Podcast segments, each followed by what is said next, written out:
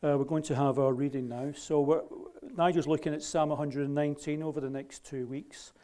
Um, so there's lots of different verses. It's not the whole psalm, so there's various verses. So uh, it's probably best if you follow on your song sheet. So we're reading from Psalm 119. Blessed are those whose ways are blameless, who walk according to the law of the Lord. Blessed are those who keep his statutes and seek him with all their heart. Remove from me scorn and contempt, for I keep your statutes. Your statutes are my delight, they are my counselors. Turn my eyes away from worthless things. Preserve my life according to your word. May your unfailing love come to me, Lord, your salvation, according to your promise. Then I can answer anyone who taunts me for I trust in your word. I will walk about in freedom, for I have sought out your precepts. I will speak of your statutes before kings and will not be put to shame, for I delight in your commands because I love them. I reach out for your commands, which I love, that I may meditate on your decrees. The unfolding of your words gives light, it gives understanding to the simple. Direct my footsteps according to your word. Let no sin rule over me. Make your face shine on your servant and teach me your decrees. Trouble and distress have come upon me, but your commands give me delight. I rise before dawn and cry for help. I have put my hope in your word. My eyes stay open through the watches of the night, that I may meditate on your promises. Yet you are near, Lord, and all your commands are true. Long ago I learned from your statutes that you established them to last forever. Seven times a day I praise you for your righteous laws. Great peace have those who love your law, and nothing can make them stumble. I wait for your salvation, Lord, and I follow your commands. Lovely to be back after a little uh, month of resting up.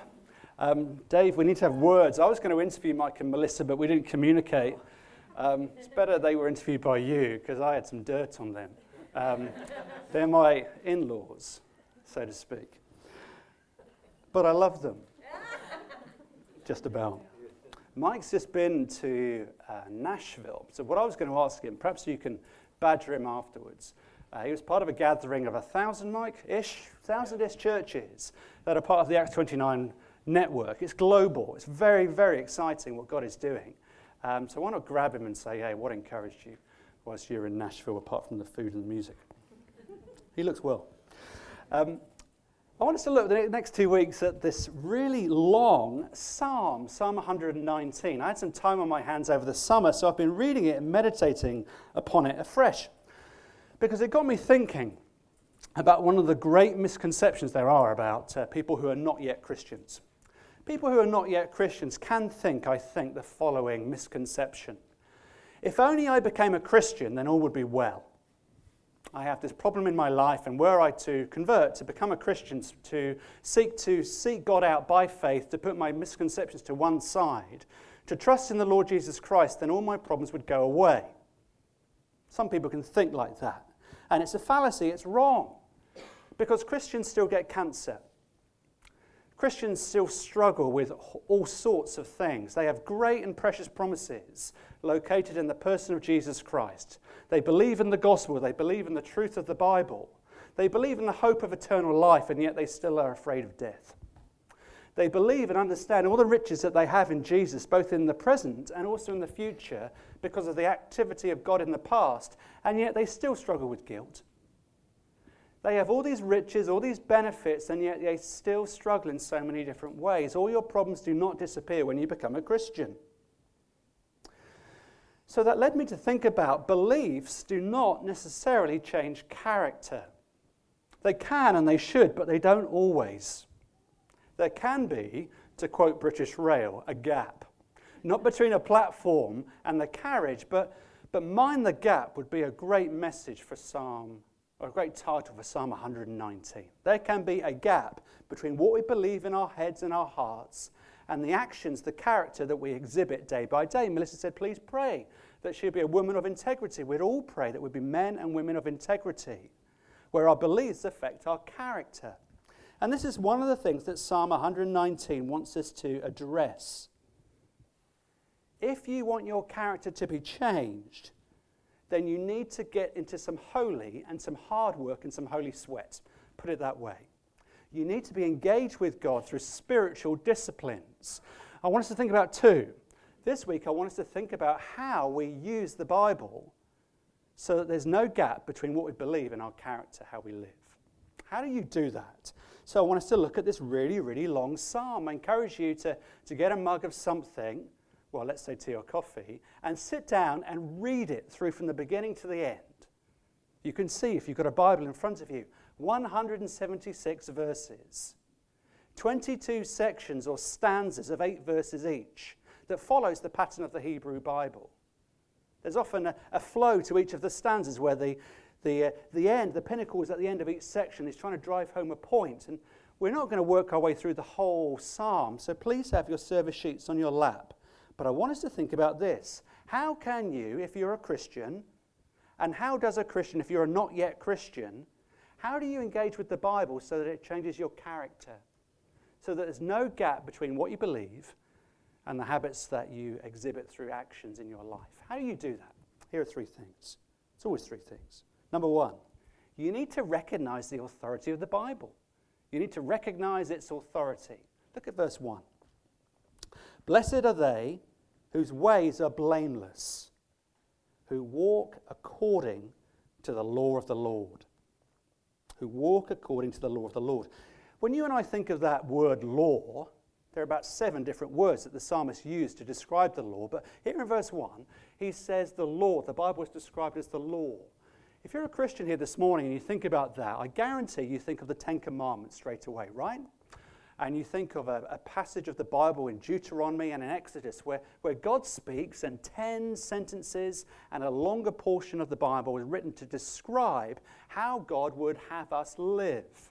There are all sorts of laws about how you wash your hands when you come to God in the Old Testament law and covenant system, how you marry people, how you uh, pay taxes and, and worship God with your money and resources when we think about law, we can think about that in a narrow way. But what's interesting is the psalmist thinks about it in a very maximalistic way, if that's even a word. Uh, the psalmist thinks of the whole Bible and uses seven different words to describe the law, to describe the Bible. The Bible is made up of lots of different pieces of writing. There's, there's narrative, there's history, there's poetry, there's prophecy, and the list goes on. But when the psalmist looks at the whole Bible, he says, verse 1 Blessed are those whose ways are blameless, who walk according to the law of the Lord. He looks at it and doesn't just see a piece of Deuteronomy and a piece of Exodus, he sees the law of God. He sees it as a unity, as a unified whole. And here's the interesting thing not only does the psalmist think of it as the law, Jesus, when he spoke, he called it the law as well. Now, Jesus knows his Bible. And so Jesus, who knew about narrative and knew about the history and knew about portions of, portions of poetry and law, what does Jesus say? He quotes in the New Testament and he says, It is written in your law, twice in the book of Matthew. So Jesus, who knows his Bible from front to back and back to front, says, It's the law. And what is Jesus trying to say? He didn't misspeak, he didn't speak uh, without thinking or in a casual way. What's he trying to say by it's all law? The whole thing is law. I think he's trying to say this. The Bible is to be the authority in your life because it's God's words. You can call it statutes, you can call it law, you can call it commandments, you can call it God's word, but it is a binding, authoritative book. Not because it's just an ordinary book, but because it's God's book. God spoke this word through 40 different authors. By the Spirit of God, He breathed and inspired human authors through their own character and influences and own styles. They weren't just typewriters, but this is God's word. So, verse 1 Blessed are those whose ways are blameless, who walk, there's an action there, according to the law of God. In other words, you cannot understand the Bible as authoritative the way you interact with the speed limit. I was going to say the way I looked at my speedo, but that can mean a different thing. So let's just say a speedometer. You know, sometimes when you're in a rush, I view the speed limit as the law of the land, as a guideline. Anyone else have that? It's a recommendation because I'm in a hurry. I need to pick someone up and I need to get there from A to B as quick as I can. Now, no one's going to quabble about five or maybe a few more miles an hour because it's just a guideline because I'm in a rush. When I've got all the time in the world, then I'm a good law abiding citizen. And so when I see 30, it means 30. And of course, because I'm a Pharisee at heart, anyone who hits 32 or 33 who bombs by, they're clearly out of whack. They're wrong. How dare they go quickly? Because I'm a very good moral compass, you see. You cannot come to the Bible like that, friends. The Bible is not like your speedometer, call it the proper thing. It's not like that. It's not like a law of the land that is pliable in your hands. You cannot pick or choose like the old pick and mix in Woolworths, rest its soul. You've got to think about the Bible as the Word of God.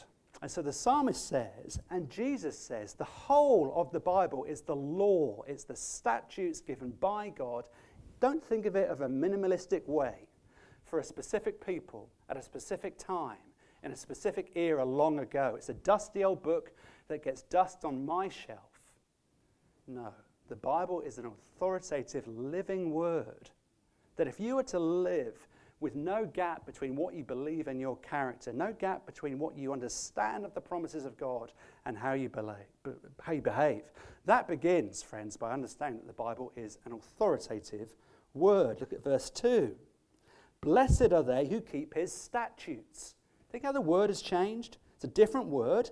If you skip down to verse 152, near the end of the reading, long ago I learned from your statutes that you established them to last forever. Get that? This is a permanent word. It's not for a specific people group. It's not just for Moses and his friends in the Old Testament, it's for you and me too. It's not just for Western Christians, it's not just for literate people, it's for those who can understand only by hearing. This Bible, this word is authoritative, not because it's written by Holman or printed by them, because it's the Word of God. And that's why the first thing we need to understand is that it's never outmoded. It's not like a speedometer where we can just negotiate depending on our agenda. It's authoritative because God has spoken His Word and it's a living word. Now, let's be honest, we can make that point, but this is where the troubles begin. If you think about this, if you grab hold of this, then this is where the problems begin. The cash value of seeing that the Bible is authoritative comes very close to my heart because I have an issue with authority. Just ask my wife. Here's how pathetic I can be. I was in Sainsbury's this week, and they have a travelator, the Sainsbury's in Sutton, and it says in the wisdom of health and safety in the modern world, as you start on the travelator, please do not run. So I smirked at Megan and ran up. I just wanted to do it. It's a tiny little thing, but there is something in my heart and in yours that just balks at everything authority. When it comes to understanding the Bible, doesn't this just cramp your style if you're not yet a Christian and you're here this morning? Why on earth would you want to come under the authority of a book? Surely you know what's best for your spiritual life. Wouldn't it be so cramping just to believe in one moral, one spiritual, one God given framework? What about if you did what you used to do in Woolworths when you were little and pick a little bit from Islam, pick a little bit from the East, pick a little bit from the West, and make up your own religion? Wouldn't that be better? More spiritual freedom, more liberating, rather than coming under the authority of an old and ancient book? There'd be no freedom if you did this. There'd be no spiritual vitality in life if you did this, right?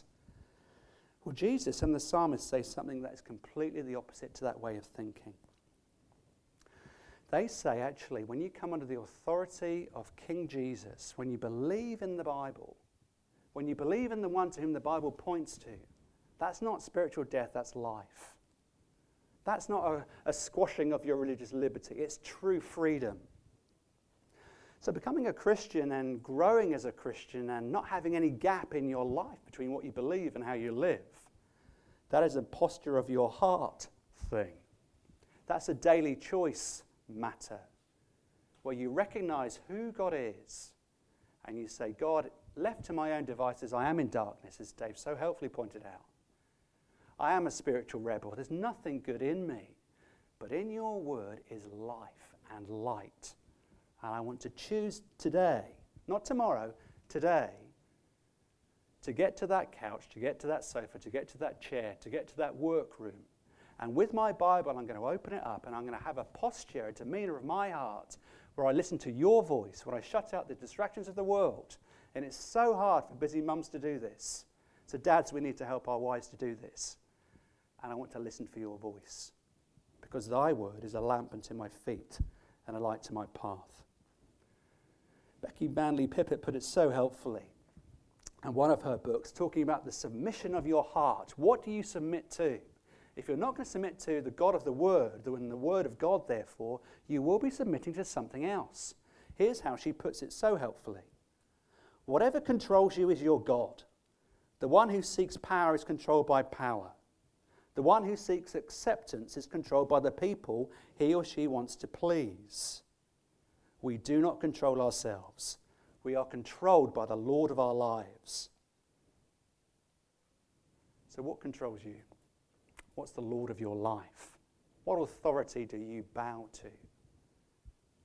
Look at Psalm 119, verse 151. The psalmist says, All your commands are true. These commands, these words are eternal in their weight and value. They are 100% true. And don't think, just finally on this point, that the Bible is authoritative, that this is only time bonded until Jesus came. Just spend one minute thinking about how Jesus interacted with the Bible that he had at his time. In Matthew 5, on the Sermon on the Mount, Matthew 5 17, Jesus says these famous words Do not think that I've come to loosen the law or the prophets. I've not come to change one jot or tittle, the smallest part of even a letter I've not come to take it away, I've come to fulfill it, says Jesus. I'm not going to loosen, I'm not going to undo like you would a nut or a bolt. I'm not going to loosen one nut or bolt of the Bible. I'm not going to change one small uh, pen stroke of the person that was inspired by the Spirit of God. I'm not going to change one thing. I've not come to do away with it. It's all about me. I've come to fulfill it. Every sentence whispers his name. All the letters, even the parts of the letters, friends, they're binding on us, says the psalmist. They're absolutely authoritative. And when you grasp that, when you grasp that, it's time for the second point. Then you're ready to unlock its power. If you recognize its authority, then it's time to unlock its power. You can't do the second until your heart bows and recognizes the first. This is an authoritative word for all times and for all seasons. But when you've done that, then you can unlock its power. Two things. Look at verse 45. First of all, freedom. What's the power of the Bible? It's about freedom, verse 45. I will walk about in freedom. I shall walk in a wide place, for I have sought your precepts. We could substitute law, we could substitute commandments. I will walk about in freedom. I shall walk about in a wide place, for I have sought your precepts. Now, most people will think, I think, I've sought out your precepts. The more I submit totally to you, the more free I would get. How, you know, people would think, how can that be? If I submit to an authority, that's going to be someone who cramps my style. I'm going to have to stand wasting a few valuable seconds of my life up the travelator in Sainsbury's. So I want to run up there. I don't want to submit to Sainsbury's at this point. I just want to buy their food and so on. But notice the metaphor that's used here. I will walk about in freedom. Why? I will walk in a wide place. I will know freedom because I've sought your word out, because I know you more. This uh, metaphor is a broad place. It's talking about freedom. It's talking about freedom. The power of the Bible is that you can know freedom. I thought about this this week with a smile on my face, and I can say this because my daughter's not here. She's contagious. She and I had a great treat back in February. We went to the Schilthorn in Switzerland. You'd go up for four cable cars, about a thousand feet at a time. So by the time you're at the third stage, you're talking about 2,000 meters. Old money, about 6,000 feet. That's high. Now, um, me being macho and liking uh, skiing, I sort of put Megan in her places pretty early on, but there's one point when she completely outdid me, and that was at this stage. Three uh, cable cars up, about 6,000 feet, 2,000 meters, because there, as part of the restaurant, was what they call the skywalk. The skywalk, the skywalk is a piece of glass followed by another piece of glass with a glass handrail that circumvents this outcrop of rock. You are looking down through the glass that you trust has been made well by Pilkington, and you can see down there, you can see clouds, I kid you not. You can see birds of prey. That's how high you are. Now, I uh, stepped out following my daughter. She said, Let's go around here, Dad. I said, Sure. I lasted, I kid you not, I don't have issues with vertigo until this point. I lasted four strides and I said, Shall we get a hot chocolate? I tried to bribe my way out of it. When you're in that place, going round, as I was clinging to the rock on one side, as Megan was bouncing along on the glass, looking at these birds of prey, hey, look at that one. Look at that parascender over there. You were that high, you could see the clouds. When you're there, you don't know freedom. I certainly didn't. I was glued to the rock. But the walkway, made from glass on the bottom and on the side, had done well. I didn't know freedom, it was a narrow place. It was a narrow walkway that was so jam packed as I tried to turn back to buy a hot chocolate that you couldn't go. The psalmist is not talking about that. The psalmist is talking about the freedom of a wide open space. Now, contrast me cowering against the rock in this narrow space to a parascender that we saw. Grown men, didn't see any women doing it, I'm sure they do it as well. Grown men running off the side of a cliff and then, because they've got a parachute, and then tucking their feet into a harness beneath their backside and then gliding, gliding around this amazing Swiss cacophony of mountains in this valley with beautiful, incredibly beautiful blue sky with the sun beating down. Joining the birds, there's about 15 men going around, parascending, going around and around and around. Now, that is freedom in a wide place. They're not cowering against the rock like me, a real man. They're there hanging with uh, bits of nylon string and stuff from a huge panoply above their heads. That is freedom, the freedom of the wide and open spaces. And that is the freedom that you can know if you know the God of the Bible. Here, this is what the psalmist is saying. Now that I am free, I'm only free because I'm your servant. You're my master. Nothing else rules me. I know the freedom of parascending because I know you. Now that I serve you, nothing else around me is weighing me down. There are things that I felt I had to have, like in the back of the torch. I had to have a great career. I had to know pleasure. I had to be a great sports person. But now I can leave all those good things to the side because I finally have you. I found the freedom not of a narrow space, not of law in that narrow legalistic meaning of the word. I know you, and it's as if I'm parascending. When people parascend, by the way, so I'm told, I've not done it, not got the head for heights perhaps, it's this wonderful picture of freedom, but it's freedom, it's freedom within the rules. Imagine a, a parascender went and they didn't know the rules of uh, aerodynamics and uh, the aerodynamic re- realities of the currents. You, you see these guys as they pull on these cables and they're gliding for a couple of hours, just circling, go high and low, depending on the warm currents, so I'm told. How can they enjoy the freedom of the parascender? Because they know the realities that they were built for. They know the reality of the warm air and the currents, and therefore they soar high and they drop low. They're in complete control because they know the rules. But try and put that parascender just with the weight of the, uh, panoply on their back. They're not de- designed and built for the land. It's something you've got to get through so that you can enjoy the high stuff. Imagine putting them in water. They could drown, sadly, because they're not built for the land, they're not built for the water, they're built for the beauty of the sky. Friends, freedom that the psalmist is talking about in Psalm 152, freedom is finding the environment you were made for. That's freedom. That's true freedom. Freedom is finding the environment you were made for. It's about finding the right boundaries. Look at verse 133. Direct my footsteps according to your word. Let no sin rule over me. Look uh, more forward, verse 45.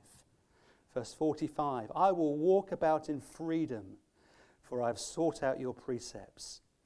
I will speak of your statutes before kings, and I will not be put to shame, for I delight in your commands because I love them. Look at verse 41 and 42. May your unfailing love come to me, O Lord, your salvation according to your promise. Then I will answer the one who taunts me, for I trust in your word. Friends, when you put your trust in the God of the Bible, when you recognize the authority of the Bible, therefore, it's about freedom. It's not about being legalistically bound to a set of rules, but it's freedom within the rules. It's the freedom that you were made for, it's the relationship that you long for. At that point, you're not controlled by air currents, but you are less and less controlled by what people say about you, by the car that you drive, by the house where you live, by the status that the world holds on to so dearly. None of these things matter to you. Or as you grow as a Christian, they matter less and less. I'm not afraid of people anymore because I have an audience of one, says the Bible, and he loves me because the Bible tells me so. See what the Bible, see what he's saying here in the psalm. There's nothing more liberating. It's not spiritually crushing, it's not spiritually deadening. There's nothing more liberating than knowing the God of the Word because it's what you're made for. But, secondarily, under this point, there is a purpose. It's not just to, it's not just to know freedom, not just to know that kind of gliding in hot airs. You're made for intimacy. You're made for the freedom of a loving relationship with the God who made you and who knows you. When you grasp this authority of the Bible, it frees you for a loving relationship with God. That's what the psalmist is talking about. It's not spiritually deadening, it's spiritually liberating. Now, some of you might have to go back a long way for this thought. I read this week an excellent uh, illustration from Dr. Martyn Lloyd-Jones. Very helpful, so I want to share it with you. He says this Think about the early days when you are dating, when you're courting. Nick and Becky, you can pick this up later on, it's too late.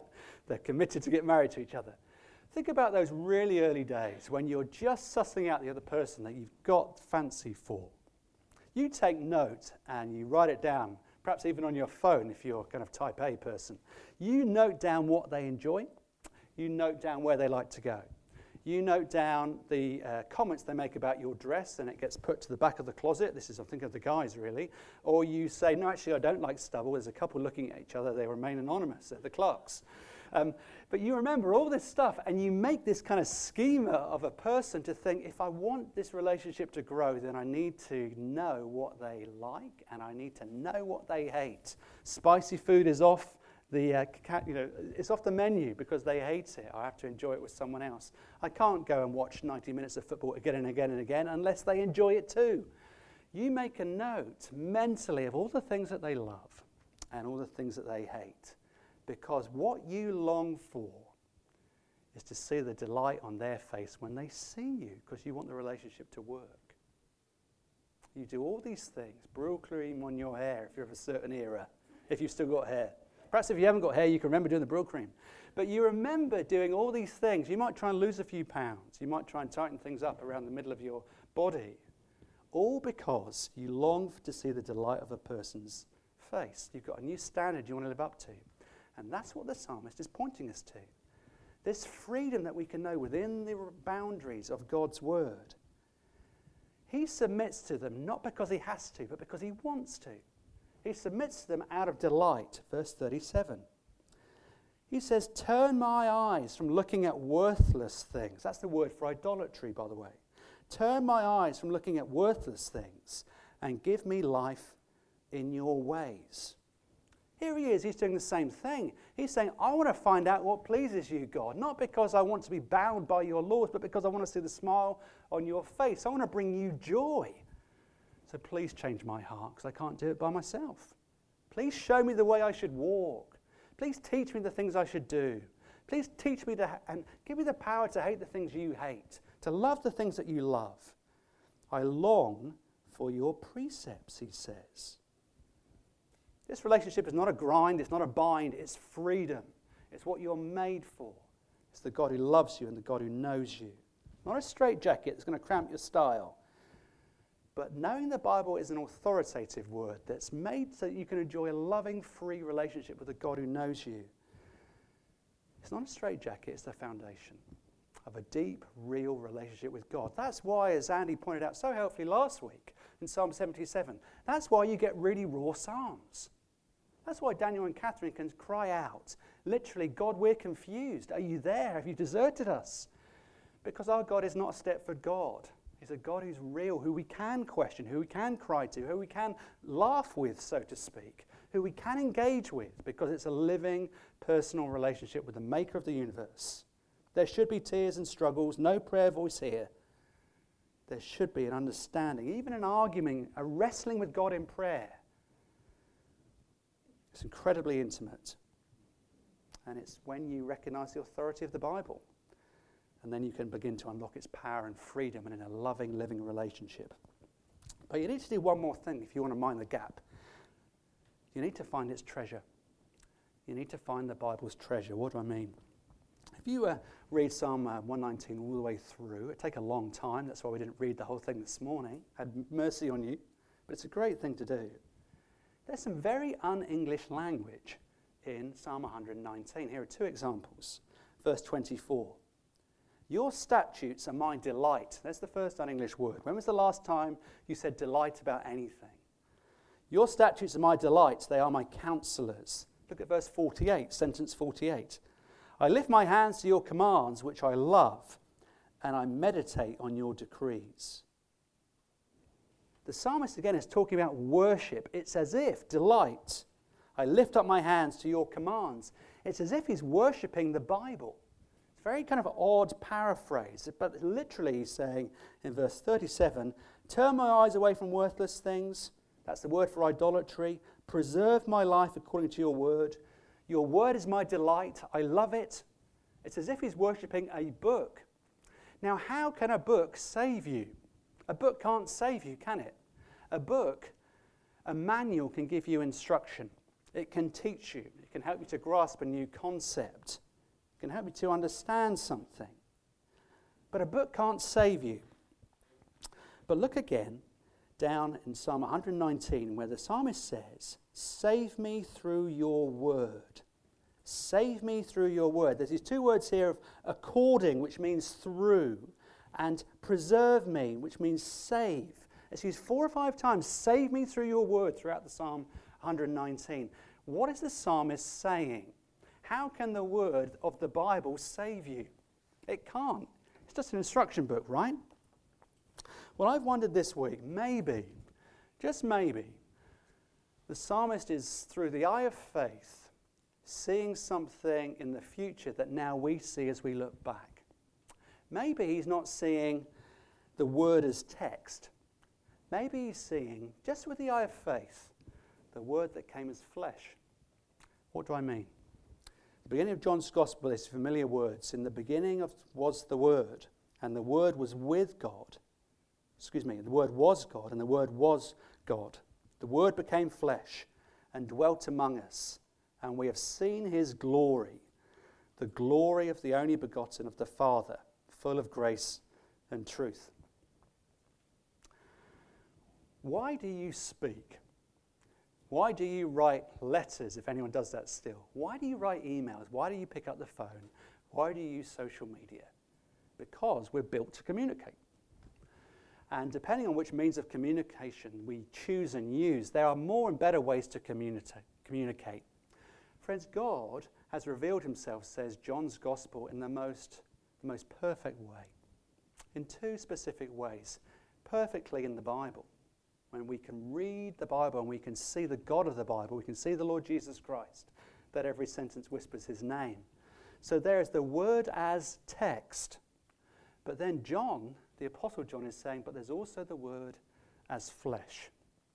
These two things, the word as text and the word as flesh.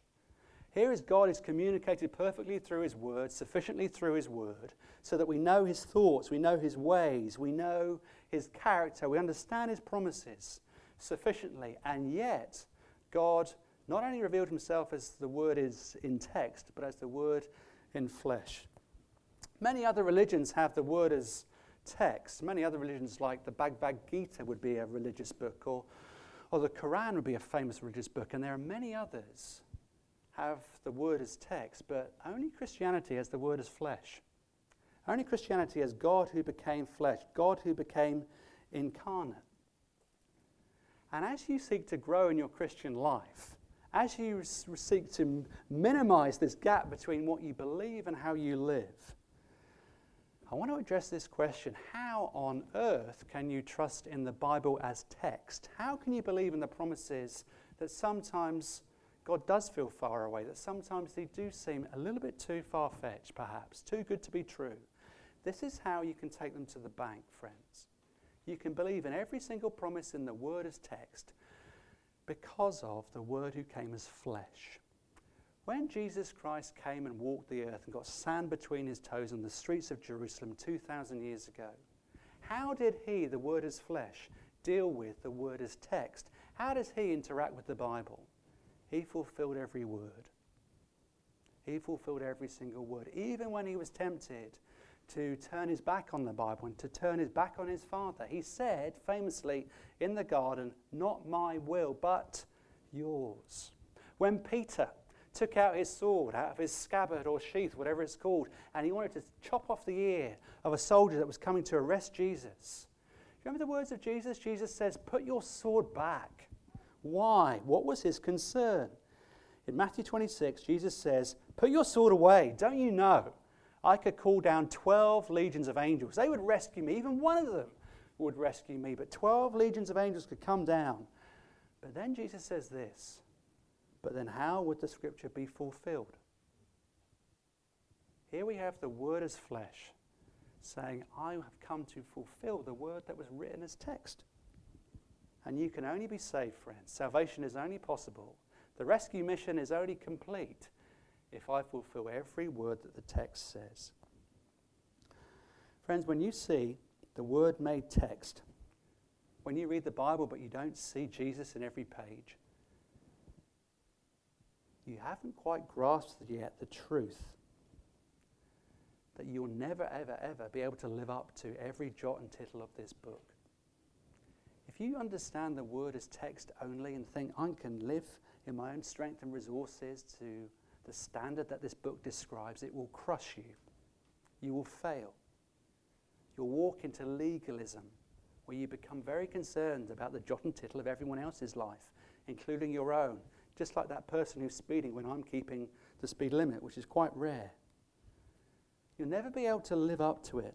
But when you read the Bible, and if you pray that the Holy Spirit would open your eyes before you even read a word, when you see that Jesus Christ is the true prophet, priest, and king, when you see that every sentence whispers his name truly because it does, this book is not a dead weight. It's not a standard you have to live up to. It's life.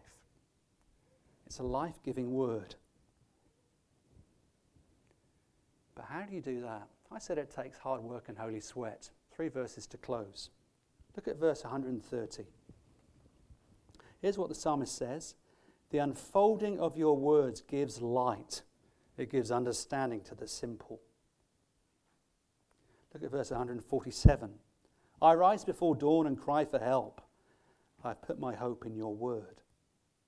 And down to verse 164. Seven times I praise, a day I praise you for your righteous laws. Friends, this is talking about discipline. If you want to get to know God better, it does mean for some of us setting our alarm clock earlier. And I'm so weak at this. It does mean a holy sweat of taking a sentence and seeking to memorize it, writing it on a post it note if you still use those things, putting it in your pocket on your way to work, putting a little post it note on your wife's lunchbox or your husband's lunchbox so they can read it in the middle of the day. Saying as a family, we are going to memorize these two sentences, this one sentence, this famous sentence, because we want to imbibe and understand the God of the Bible. Because we were made for freedom, and freedom is found when we know Him personally and intimately. I'm going to get into this. This is going to be hard work. This is less Netflix. This is going to be costly. But, friends, it's so worth it because you get to know the God of the Bible. You need to memorize it. You need to meditate on it.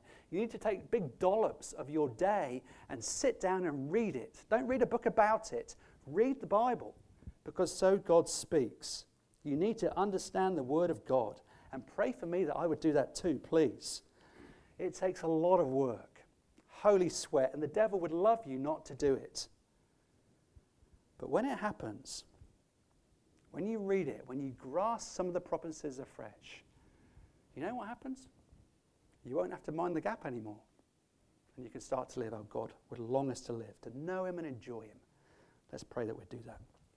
Father, please, would you help me to not talk about this, but to do it?